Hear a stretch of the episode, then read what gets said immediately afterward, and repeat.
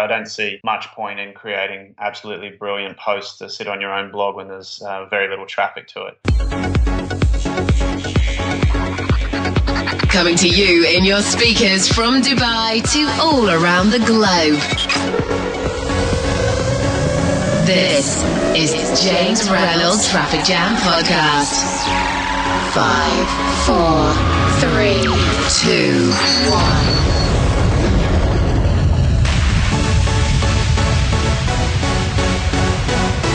Hey, what's up, listeners? Welcome to Traffic Jam episode 71. I'm your host, James Reynolds, and right now you're probably wondering where I've been. Um, it has been a few weeks now since we last recorded an episode, and what more can I say but sorry? When your traffic is really cranking, then you tend to get quite busy, and we've just had a very intense period of onboarding customers for both SEO Sherpa or SEO agency and ClickJam, our performance media business. So uh, we're back, I think, to normal proceedings and really looking forward to putting out a few more episodes in the coming weeks. Starting with today, super excited to share this interview with you. It's with Aaron Agius. And I came about Aaron through a recommendation from Dan Norris, our guest on episode 69. Aaron's from louderonline.com.au, an inbound marketing agency that do a lot of work in search, social, and content marketing, working with some of the biggest brands in Australia. Now, on this episode, you'll hear about some of the epic co-authored content pieces that Aaron has written with Neil Patel and the huge benefits that he's got from producing those. We'll also learn a little bit about his home base and outpost content strategy and what sort of mix he has between his own website and his contributions to sites like Search Engine Journal, HubSpot, and others. We dive really deep into a lot of different areas of content, search, and social, and I'm sure you're going to love this interview. So I guess without any further ado, let's welcome to Traffic Jam Aaron Agius from louderonline.com.au. Beat boom.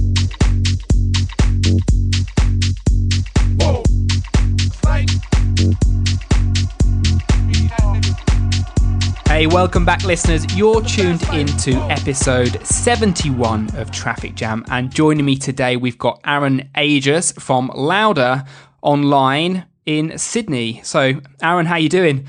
I'm well. I appreciate you having me here.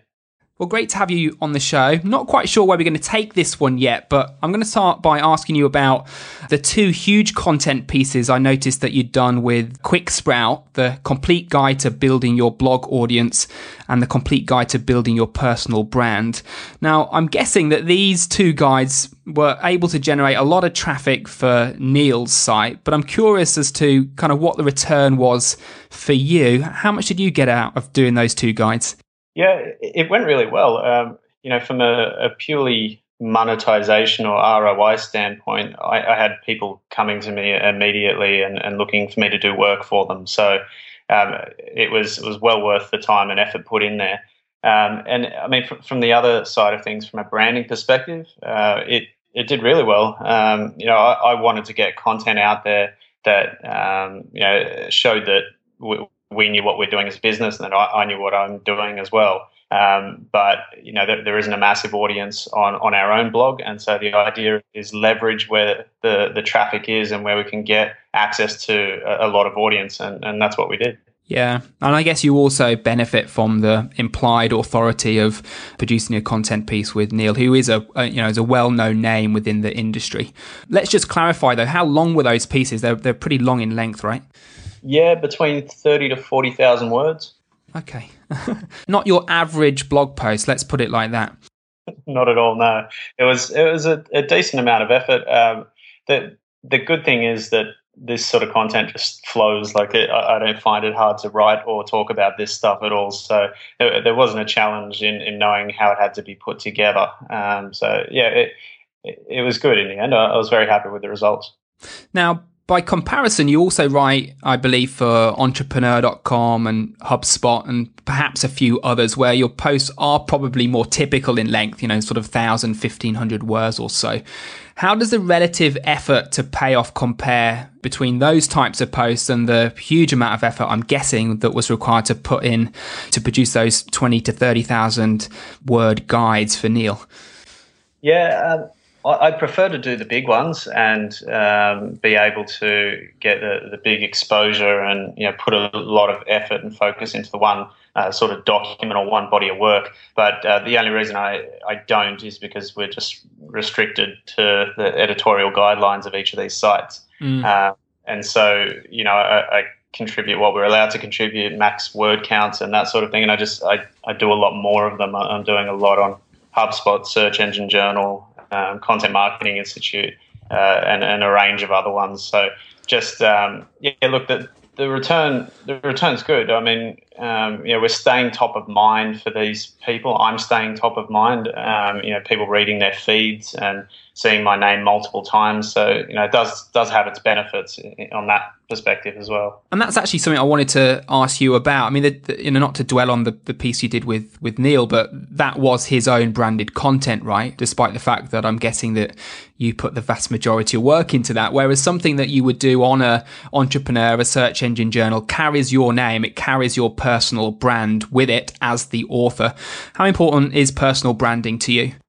Personal branding is huge for me. Um, but as you suggested, um, the the association of having Neil and myself doing those those one big individual pieces, even if it was branded as QuickSprout and, and his site, that that worked out really well. Um, and you know opens up a lot of other doors. Um, it, it's good to have the uh, other pieces directly published as my name on these other sites. Um, but you know, there's there's pluses and minuses to both sides. Yeah. And how much traffic do you get from your guest posting activities? I mean, if anyone who's out there that has done guest posting before knows that referral traffic's not normally in abundance, even with the most trafficked of blogs. What sort of traffic directly are you getting from a typical post, let's say on HubSpot.com? Yeah, look, your statement's absolutely right. I would typically say we get maybe 500 to 1,000 visits per post. Uh, and that's that's never the the ultimate goal for me. Uh, the goal is um, the branding and getting my knowledge out there and getting people knowing that um, myself personally and our business uh, know what we're doing in this space, and um, you know to just contribute to to the knowledge that's out there, help people where we can, and and hopefully, um, not hopefully, it, it does bring business in as well. So it's worthwhile. How strategic have you been with those content contribution opportunities in terms of selection? Um, I mean, they all seem extremely relevant to your business, which would make sense. But beyond that, how else have you decided which, you know, sort of third party sites that you do want to contribute to? Yeah, in, in terms of the sites, it's largely come down to wanting to focus on those that are, are, really high traffic within the industry and that we're going to get great exposure to, uh, you know, by posting on. Um, it's yeah, a lot of people go after just trying to do guest posts and get links on on hundreds or thousands of different sites and um, and and think that, that that's going to do the job. You know, it, it might help with your search rankings to an extent, but my my goal with this is not to try and improve search rank, rankings as the, the main goal. It is you know the, the brand awareness, the personal branding, and and exposure to where the the existing community exi- uh, is. Absolutely, and I think I would vouch exactly the same for myself. I mean, we do these types of things. It's really for the authority that we gain, not you know, just from being seen in those places, but being able to say that we are in those places to, you know, prospective customers. And I'm sure if, you know, you're dealing, Aaron, with pretty clued up um, business owners or marketing managers, they're probably going to have heard of entrepreneur.com or HubSpot.com or Search Engine Journal. And to say that you are a contributor to those places already gives you that level of authority that perhaps your competition don't have, right? Absolutely. You, you nailed it. That's exactly right. So, having looked at your own blog and then seen the activity, you know, on other sites that you are posting to, it seems to be that you're posting more often in other people's audiences or to other people's audiences than your own. What do you think is the right balance between outposts and kind of home based content?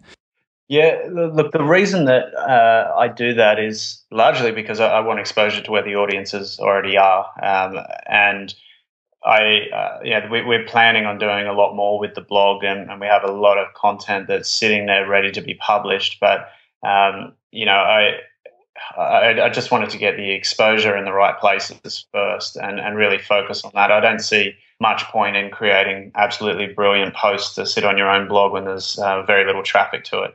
So the, the goal initially was get out there where the audience is. Um, as as that's um, happening really well and we're getting referral traffic coming through, then start publishing some of our own posts where it's going to be seen by enough people. And I think you would probably agree that your average customer isn't often going to your blog to check out your content. I mean, that's not the the audience that you're focused to. You're not a you're not a you know a teacher type market. You're delivering services to business owners, to marketing managers who want this stuff done for them. So they're not really there to be educated.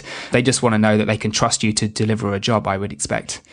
Yeah, I mean, we need to do it to show that we know what we're talking about. Um, but outside of that, you're absolutely right. It's um, our target audience. We we don't particularly get a lot of leads or a lot of um, business through um, our own blogs on our website. Um, we do get we do get some coming through the guest posting that we're doing, but a lot of the business comes through um, referral and and other lead gen marketing activities that we're doing. Well, as someone that does create a fair bit of content, what tips do you have for others who might struggle to create content with the same sort of velocity as, as you do, Aaron? Yeah, there's, there's a few things. I mean, first, just practice writing, get get some words out every day, even if you're not following a certain train of thought. You just get something down and get in the habit of writing. It, it you know it really builds after time.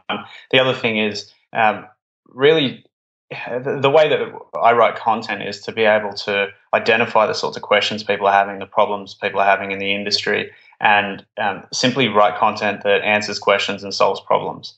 Um, and there's there's a lot of ways you can identify that. You can check out um, Quora.com. You can you know things like Yahoo Answers and um, there's there's ways of being able to see the problems people are having out there and and simply focus on frequently writing and answering those questions and make sure it's tailored to the audience of um, whichever site you're looking to post on. And in terms of content structure, do you have any guidelines there? You said already that you prefer longer form content typically, but is that your norm or have you got some other sort of guides that you could probably share with us?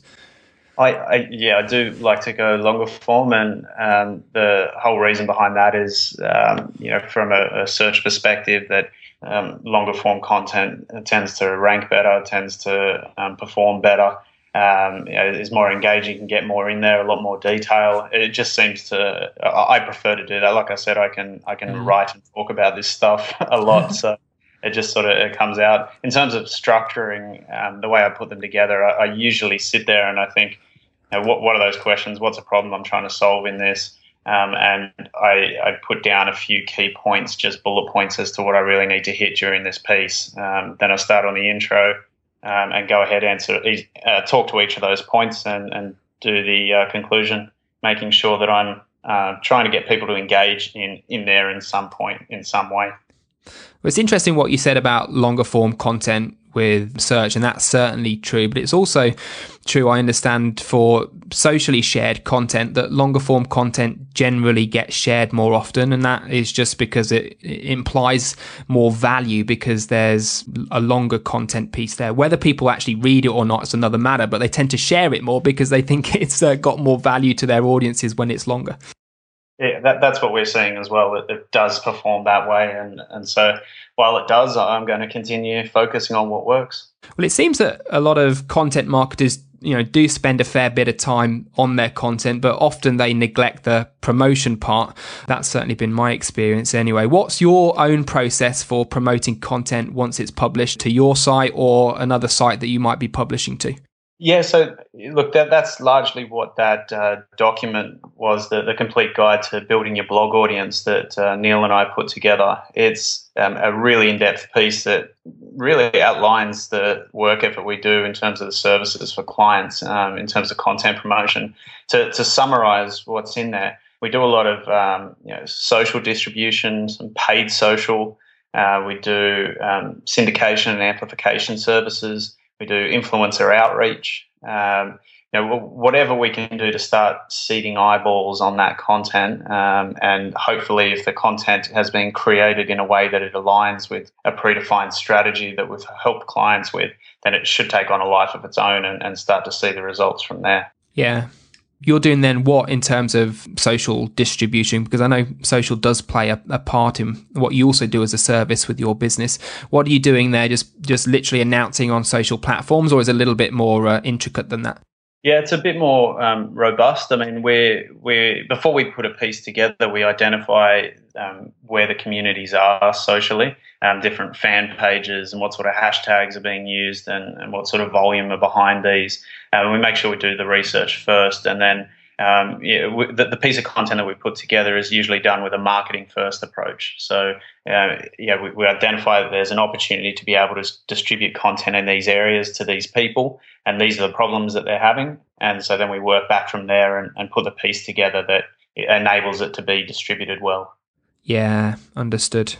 Well, we've mentioned Louder, um, websites louderonline.com.au. I know you guys do a lot of inbound marketing of, of various types. Part of that being, of course, search um, and more specifically SEO. As, as someone who's kind of at the coal face with, with some major brands trying to work out SEO in 2015, what do you believe businesses should be focused on to get better search results in current times? So it depends on the size of the site that we're looking at. Um, if if I'm looking at enterprise size sites, um, there's we find that you know they've already got the links and the authority that they need. Um, a lot of it comes down to trying to resolve technical or um, IA issues, mm. You know, information architecture issues that uh, exist on the site, um, problems that that may have happened in their CMS over time, and um, problems with missing content and that sort of thing. Even um, minor metadata changes can have a really big impact on um, enterprise sites. Um, if we're shifting back over to sort of um, small to medium sites, really it comes down to what we've been talking about the whole time get in there and be creating as much relevant content as possible um, making sure that even if it's in how to format just think about what exists in your space and the questions people are having and just write how to answers um, that are as detailed as possible and, and really build out that content, do it consistently. Um, you know, that builds up the number of index pages that you've got, uh, builds up the number of uh, linkable assets that you have on your site. Um, it gives it gives you a much greater opportunity to have uh, a lot more of your content shared socially. Um, there's just you know it, it, comes down to having great content. You know, sure the the technical aspects, the metadata, they're going to help, but on a small to medium sized site, you really need to build out content and, and do a lot of it. Yeah, absolutely. I wouldn't agree with that more. Well, you're not just an organic marketer. I know you've been getting pretty good results with Facebook, PPC, and, and fan pages, from what I understand. Can you tell me about that strategy and what sort of results you've got? Yes, so we um, we're making sure that with clients that we're working with that we're helping them understand that there's still a lot of cheap traffic that can come through Facebook. Um, it's what's great about it is the amount of targeting you can do and the you know, cost per click that you can get when buying likes to your fan page through you know, the official Facebook platform. Uh, it's it, it you know builds up an asset that you have there that you can continually remarket to. So for, for, businesses that we're that we're working with, we're telling them straight away get get the fan page up. Make sure that you're you're buying um, likes to the fan page through Facebook, um, and really targeting that. Uh, targeting your demographic and your audience to be really specific to those who are actually engaging with the content that you're putting on that fan page and get rid of anyone who's not engaging. Um, once that's happening, you know you're building you're building some really good um, engagement levels across the whole fan page. Anything that you post that you want to drive traffic um, to your site with is you know is getting the right amount of clicks and is getting the right sort of people who are going to want to share it again socially. So it's working out really well for us still, and something I highly recommend to people. Mm, yeah, there's still a huge amount of opportunity sitting on Facebook, despite the fact that people think the, the bubble's burst now and it's just too difficult to get reach and visibility on the platform. It's still a great place to be, and, and no doubt that's where your customers are because everyone is on Facebook, as we know. Yeah, so uh, you know those, and that's what I'm saying. If you, you keep tweaking your um, your focus audience on um, on these paid ads, what's going to happen is the engagement level on your fan page is is boosted, and you stay at this really high engagement level. So that you know these concerns over organic reach, and um, there's a way of sort of countering that because you're you're really boosting that overall um, engagement level. It means that you know that it helps on that end. So like I'm, I'm still happy pushing that. Um, what I don't promote, and um, that's just because of the way that we approach things. I'm sure it works for a lot of people. Is um, you know, paying for traffic straight from Facebook and sending it off Facebook. Um, you know the issue there is that you're um, you're losing the, the traffic you're paying for that one click. And if you're not convincing them straight away to opt into an email database or something like that, then you pay for that one click and you never get to market to them again. So that's what we focus on fan pages a good sort of addition to that is, is then adding Facebook remarketing. We've we've had a couple of guests on the show who've gotten great success with almost an organic loop of Facebook marketing where you drive people off to a piece of content and then you remarket and offer to them back on Facebook. And I think that can work very well to sort of get over that, you know, that risk of losing the click, to, you know, sending them off to an offer straight away. But um, there's no doubt, whatever way we, you know, we cut the cookie, there's still a huge amount of opportunity there. Yes, absolutely. What you've said is spot on, and, and we're seeing remarketing work really well for people. Awesome. Well, I think we should probably get wrapped up there, Aaron. I want to mention your website. We have we have uh, mentioned it earlier in the interview, but it's louderonline.com.au. And where else should our listeners go to find out more about you? Uh, look, you can find me on, on Twitter at uh, forward slash I am Aaron Agius. Um, that's that's probably where I'm most active. Uh, you can find me on LinkedIn as well. I do a, a lot of um, LinkedIn marketing and um, a lot of stuff with groups um, on LinkedIn and, and, direct marketing, and I'm always sharing a lot of good content there. So feel free to find me there. Awesome. Well, to you, the listener, those links and all of those mentioned by Aaron in today's show will be listed on trafficjamcast.com forward slash 71. That's trafficjamcast.com forward slash 71. Welcome back. That was Aaron Agius from louderonline.com.au. Thank you for listening in to episode 71. And now we're back on track. We should be back with another episode very, very soon. Hopefully, as soon as next week. So stay tuned for that. Now, to make sure that you don't miss any future episodes, subscribe via iTunes and Stitcher Radio by going to trafficjamcast.com forward slash iTunes and trafficjamcast.com forward slash Stitcher. Now, for a direct link to all the bonuses that come with this episode, including downloadable MP3, full transcript of today's show, plus a full mind map with my very own personal notes from the session, go to trafficjamcast.com forward slash 71. That's trafficjamcast.com forward slash 71, where of course you can also join in on the discussion for this episode. Now, we end the show as we do every week with a traffic jam chosen by our guest. Aaron Agius has gone for a little hip hop number, Let Me Clear My Throat by DJ Kool, Dougie Fresh, and Biz Markie. So enjoy the track, and I'll see you back here real soon. One, two, three, come on. We got DJ Kool and Dougie Fresh.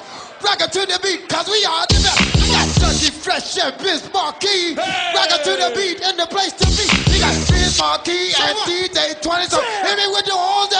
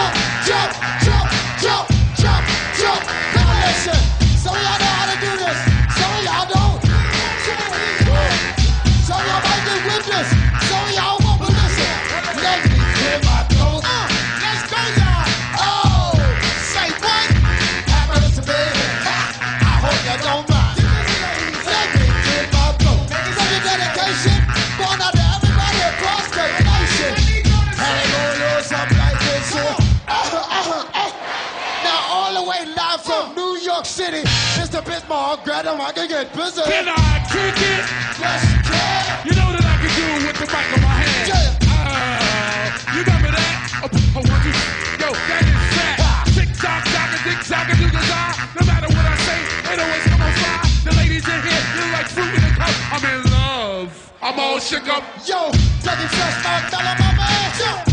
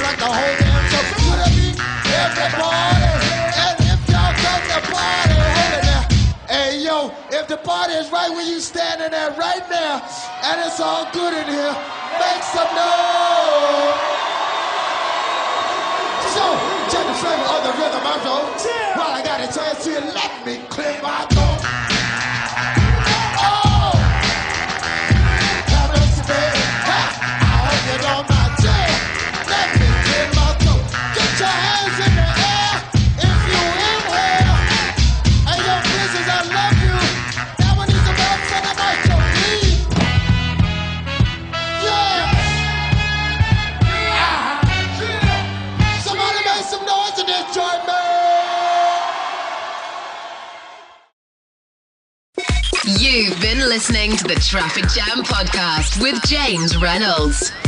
To know more about this program and to subscribe for future episodes, check out the website trafficjamcast.com.